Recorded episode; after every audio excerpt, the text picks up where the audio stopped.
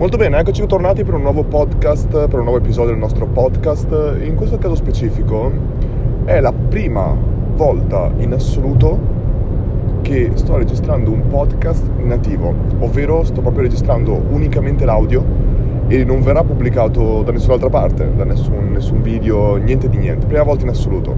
Perché lo sto facendo? Eh, in questo momento qua mi trovo in macchina, non preoccupatevi, non ho il cellulare in mano, l'ho appoggiato sul cruscotto e quindi posso registrare attraverso le cuffie.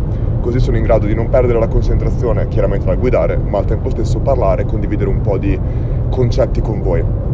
Eh, in questo momento qui eh, stavo proprio... perché mi è venuto in mente di registrare un podcast? Beh, la cosa semplice, la, la verità in un certo senso, è che stavo ascoltando la radio e ho proprio passato 4, 5, 6 stazioni e ho capito proprio che non c'era niente di niente che mi interessasse a livello di musica o a livello di notizie, a livello di cose così. E questo mi ha fatto un po' riflettere sul quando ero piccolo.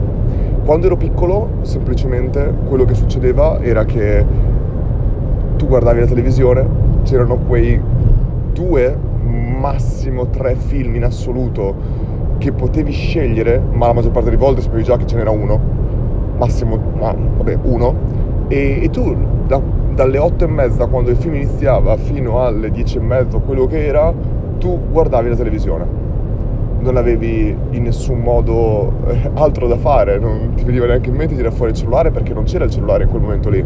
Tra l'altro io ho 30 anni, sono dell'89, quindi sto parlando più o meno di un periodo quando circa nel 2000, to, non è che vi sto raccontando, non è che ho 50 anni, però al tempo stesso il cellulare non era proprio una cosa che tu prendevi in considerazione o era proprio agli inizi, inizi, inizi e mi sembra che il mio primo cellulare ce l'avessi avuto a 14 anni, quindi sto parlando di quando più o meno avevo 10 anni. Quindi quello praticamente che succedeva era che tu ti sedevi sul divano, magari ti sdraiavi e guardavi il film dall'inizio alla fine, no interruzioni, era un'introduzione esterna, in realtà c'era la pubblicità e tu ti guardavi la pubblicità, ti dicevi, mmm, che noia. Ora invece è tutto completamente diverso. Ora non, non c'è proprio un non guardo quello che in quel momento voglio di guardare, non ascolto quello che in questo momento non ho voglia di ascoltare attraverso Spotify, attraverso Netflix, attraverso YouTube, attraverso tutte queste cose qua. E questo mi fa riflettere molto su una frase che ho letto nel libro essenzialismo, che riprendono la frase di Tucker, che è praticamente un, non voglio dire marketers americano, però sì, più o meno un marketers americano, che Tucker dice, fra 30-50 anni, quando qualcuno riguarderà indietro la nostra epoca, in questo momento storico, quindi ora io sto parlando adesso che sono alla fine del 2019, siamo a dicembre 2019, non diranno che la più grande innovazione, le più grandi innovazioni, quello che è cambiato realmente quel momento era internet, erano gli e-commerce, era Netflix. No, diranno che il più grande cambiamento di quel periodo è stato la possibilità di scegliere. Riflettiamoci un attimo, la possibilità di scegliere è qualcosa che secondo me, io proprio ne parlo io da trentenne, i miei genitori, se guardo i miei genitori, la loro generazione, non avevano la possibilità di scegliere. Mio padre, quando eh, non, eh, ha capito che non gli piaceva studiare e che non era bravo, evidentemente, non che fosse colpa sua, però insomma, nel metodo educativo che c'è in questo momento, lui non, non gli piaceva studiare, non ha trovato quello che gli piaceva studiare. Beh, quando l'ha detto ai genitori, i genitori comunque l'avevano notato, non c'è stata molta scelta, non c'è stata, bah, tranquillo, non ti piace studiare, magari vuoi fare lo skater, magari vuoi fare il surfista, magari vuoi fare il musicista. No, era, ok, benissimo, quanto anni hai? 16? Bene, da adesso in poi tu vieni a lavorare con, vai a lavorare con tuo padre, cioè mio nonno, che aveva una piccola gioielleria, come immagino molti di voi sappiate, a Santa Maria Maddalena in provincia di Rovigo, quindi anche in un paesino piccolo. E mio padre a 16 anni ha fatto questo. È andato là e tutti i giorni, da quando ora mio padre in questo momento qua ha 56 anni, da quando ha 16 anni, quindi sono già quasi 40 anni che lavora, o ne ha 55, siamo lì comunque, da quando aveva 16 anni mio padre tutti i giorni apre, insieme, apriva insieme a mio nonno il negozio alle 8 e mezza, 9 e lo chiudeva alle 7 e mezza, 8, molte volte anche le 8 e mezza. Tutti i giorni tranne la domenica. Perché?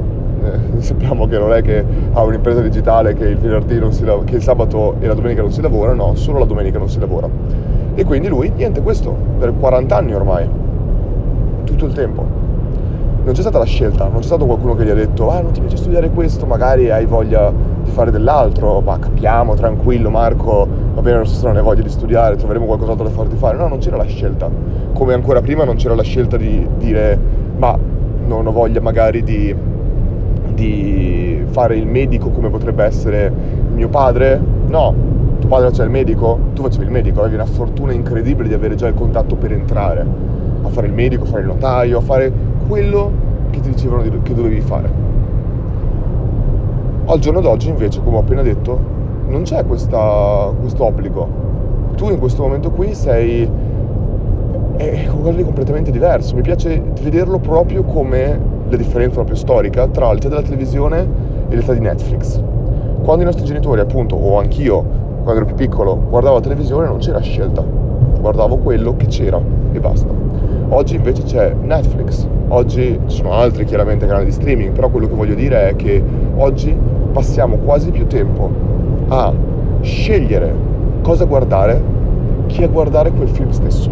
Quante volte ci accorgiamo che magari passiamo mezz'ora, un'ora a scegliere cosa vogliamo guardare, poi lo, lo, andiamo, lo facciamo andare, lo mandiamo un po' avanti perché ci siamo un po' annoiati lì, poi tiriamo fuori il cellulare, poi vabbè lo chiudiamo, abbiamo voglia di cambiare ancora, cambiamo ancora film e alla fine finiamo che abbiamo passato un'intera serata a guardare piccoli pezzetti di varie cose e non abbiamo visto praticamente niente. Beh, io direi che questa qua è una grossa differenza rispetto a prima. Però il discorso è che chi è che ci può insegnare a scegliere? Io non conosco nessuno, i miei genitori non hanno avuto la possibilità di scegliere, quindi è molto difficile che loro possano dirmi come fare a scegliere. No, le persone che stanno parlando oggi di questa cosa sono in un certo senso le persone che stanno scegliendo in questo momento. E io magari ho avuto molta fortuna nella mia vita perché ho, ho sempre fatto. Quando non sapevo cosa fare, facevo. E quando fai, la maggior parte delle volte è il modo adeguato per trovare che cosa fare. Trovi strada facendo. E quindi quando ero piccolo e ho fatto tanti sport, fino a trovare che il basket era la cosa che io ero più bravo in assoluto a fare cioè, ho fatto calcio, ho fatto nuoto, ho fatto karate, ne ho fatti tanti. Ero, ero bravo in molti, ma non ero mai bravo come quando giocavo a basket. Quando io sono entrato nella palestra di basket, in tre o quattro allenamenti io ero il migliore della mia squadra, automaticamente. Era proprio, proprio una cosa che, un amore a pelle. Ed è così secondo me molte volte quando fai le cose. Però per trovare la cosa che è il tuo amore a pelle, devi farle. È un po' come quando qualcuno ti dice qual è il tuo cibo preferito tu non hai mai detto che il tuo cibo preferito era qualcosa che non avevi mai provato prima, giusto? Quindi di conseguenza voleva dire che tu per trovare il tuo cibo preferito hai dovuto provare tanti cibi diversi, fino a trovare quello che realmente ti piaceva di più. Come quando qualcuno ti dice qual è, cos'è la cosa che non ti piace in assoluto mangiare e tu dici, che ne so, cavolfiori. E, tu, e qualcuno ti chiede, ma li hai mai veramente mangiati? E tu dici sì, sì, ma la, molte volte in realtà diciamo che non ci piace qualcosa che abbiamo provato magari una mezza volta quando eravamo piccoli li abbiamo sputati fuori e abbiamo detto da quel momento lì a me quel cosa lì non mi piace in assoluto. Quando magari invece con il tempo poteva esserci qualcosa che ci piaceva, o magari potevamo riprovarlo dopo 4-5 anni, nella fase adulta, eccetera. Io ho detto per una vita che mi piaceva il caffè e adesso lo bevo tutti i giorni, per esempio. Cambiano i nostri gusti, cambiano le nostre passioni, cambiano le cose che abbiamo piacere a fare. E quindi se noi vediamo tutto da questa prospettiva, chiaramente la soluzione in un certo senso per il problema della scelta è secondo me il più scontato in assoluto quello del fare. Tra l'altro ragazzi ho un tramonto davanti a me che è pazzesco, ho i colli bolognesi illuminati, mi piacerebbe farveli vedere, non posso farveli vedere, però sono veramente spettacolari. Detto questo, stavo dicendo, questo, questo problema enorme della scelta è qualcosa che sarà la nostra generazione a insegnarla a quella dopo, perché nessuno prima di noi l'ha fatto come non possiamo essere noi a insegnare la guerra ai nostri nonni che sono loro che l'hanno fatta e non possono essere magari i nostri genitori a insegnarla a noi visto che loro l'hanno fatta magari dipende chiaramente quante, che età hanno i nostri genitori però avete capito un po' il concetto e quindi secondo me è estremamente importante incominciare a pensare da quest'ottica ma veramente fare, fare e fare perché infatti io quando perché è una cosa che io magari ho avuto la fortuna nella mia vita di passare attraverso diverse fasi. C'erano dei momenti in cui avevo trovato il basket e sapevo esattamente che cosa fare.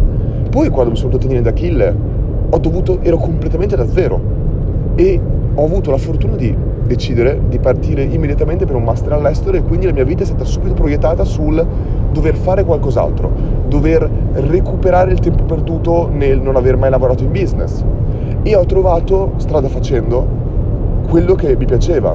E uno mi dirà, ma sì Luca, però tu sei, sapevi già che il marketing eri bravo, sicuramente avevi già fatto qualcosa di marketing prima o di computer o altre cose così. La realtà è che assolutamente no io ho fatto una laurea triennale fatta com- completamente nel tempo libero quando non avevo un allenamento e, e, non ho mai fatto una classe di marketing nella, nella, triennale di Ferrara e quando mi sono laureato sono andato a fare un master all'estero in global business e non c'era nessuna classe di marketing. Io non ho mai studiato il marketing a livello accademico, mai, soltanto da autodidatta soprattutto il mio master, che un master dovrebbe essere una cosa teoricamente specialistica, che ti dice, cioè tu quando finisci un master dovresti essere già pronto a uscire e lavorare. Il mio master non lo era assolutamente, io potevo uscire e proprio scegliere completamente a caso cosa fare, potevo candidarmi per una posizione di finanza, di economia, di borsa, qualsiasi cosa, non ero specializzato in niente. E semplicemente provando diverse cose, trovando anche, vedendo anche quello che era più facile per me eh, utilizzare la mia esperienza passata per creare una specie di credibilità nel fatto che potessi essere assunto per quella posizione, sono arrivato a lanciarmi in un internship nelle Filippine, poi lavorare in Romania a Bucarest per l'azienda di Gameloft, poi sono andato in Australia, cioè ho fatto tantissime cose che altre persone non erano disposte magari a fare quante persone ti direbbero che tu puoi scegliere tra un internship nelle Filippine, scusami, un internship, eh, che ne so, in Italia o invece magari una posizione più importante nelle Filippine perché chiaramente magari il livello di educazione delle Filippine è molto più basso, quindi il tuo master vale molto di più là rispetto a un master in Italia. Beh, quante persone sarebbero pronte a partire per le Filippine? Quante persone sarebbero disposte ad andare a Bucarest, in Romania, a 800 euro al mese? Non mi ricordo se 800-600 per semplicemente fare esperienza. È sempre quello il discorso. Fare e avere voglia di fare sono le cose più importanti. Proprio l'altro giorno mi è successo che stavo facendo, stavo cercando dei videomaker per il Growth Up, per l'evento che ho fatto col Copernico, eh, appunto dove niente, con Copernico. E praticamente state, ho chiesto in giro per un videomaker e mi sono arrivate circa 40 proposte di vari videomaker che mi dicevano una cifra. La cifra era più o meno tra i 250 euro e anche 900 euro mi hanno chiesto. Ecco, io ho trovato il mio videomaker, non vi dico la cifra che l'ho pagato, però comunque l'ho pagato molto più di 250 euro e non 900 euro. Però in ogni caso io quando ho guardato le varie candidature mi è arrivata un'email da un ragazzo super lunga Luca, sei incredibile, ti seguo da tantissimo tempo, non vedo l'ora, mi piacerebbe tantissimo lavorare con te, eh, voglio farlo gratis perché tu mi hai dato troppo, voglio darti qualcosa indietro. Ecco, io quando ho letto la sua email ho detto, va bene, io prendo comunque un professionista che lo pago, perché in ogni caso io non faccio le cose gratis, e infatti ho preso eh, Andre, eh, Joe Spina su Instagram, che ha fatto un lavoro pazzesco e l'ho pagato chiaramente, e poi ho scritto un messaggio all'altro ragazzo dicendo guarda, se vuoi vieni comunque all'evento, guarda ti dico, ho già il videomaker, però se vuoi venire a fare un paio di riprese extra o anche col cellulare, così intanto ti fai l'evento, ci conosciamo, eccetera, mi, mi è piaciuto il tuo modo di fare. Mi ha risposto dopo tre giorni dicendomi guarda Luca, in quel momento lì ti avevo scritto il messaggio ma in realtà sono molto impegnato in questo periodo, non potrei darti il 100% del mio tempo. Ecco, quando leggi queste cose vedi chiaramente, capisci quanto la motivazione, hai avuto la motivazione in quel momento, ma non eri veramente, non volevi veramente farlo, altrimenti l'avresti fatto. Mi è arrivato un altro messaggio del genere da una persona, Francesco, che mi ha detto vorrei gratis ottimizzare il tuo sito perché secondo me ci sono dei plugin e delle altre cose che potresti installare che possono aiutarti.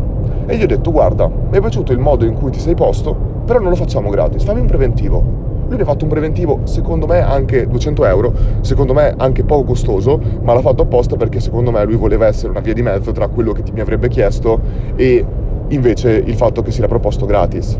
E gli ho detto guarda, lo so benissimo che lo fai per farti conoscere, mi piace la, il tuo modo di fare, assolutamente eh, mi, mi, piacerebbe, facciamo, facciamo insomma questa cosa qua, ottimizziamo il mio sito insieme.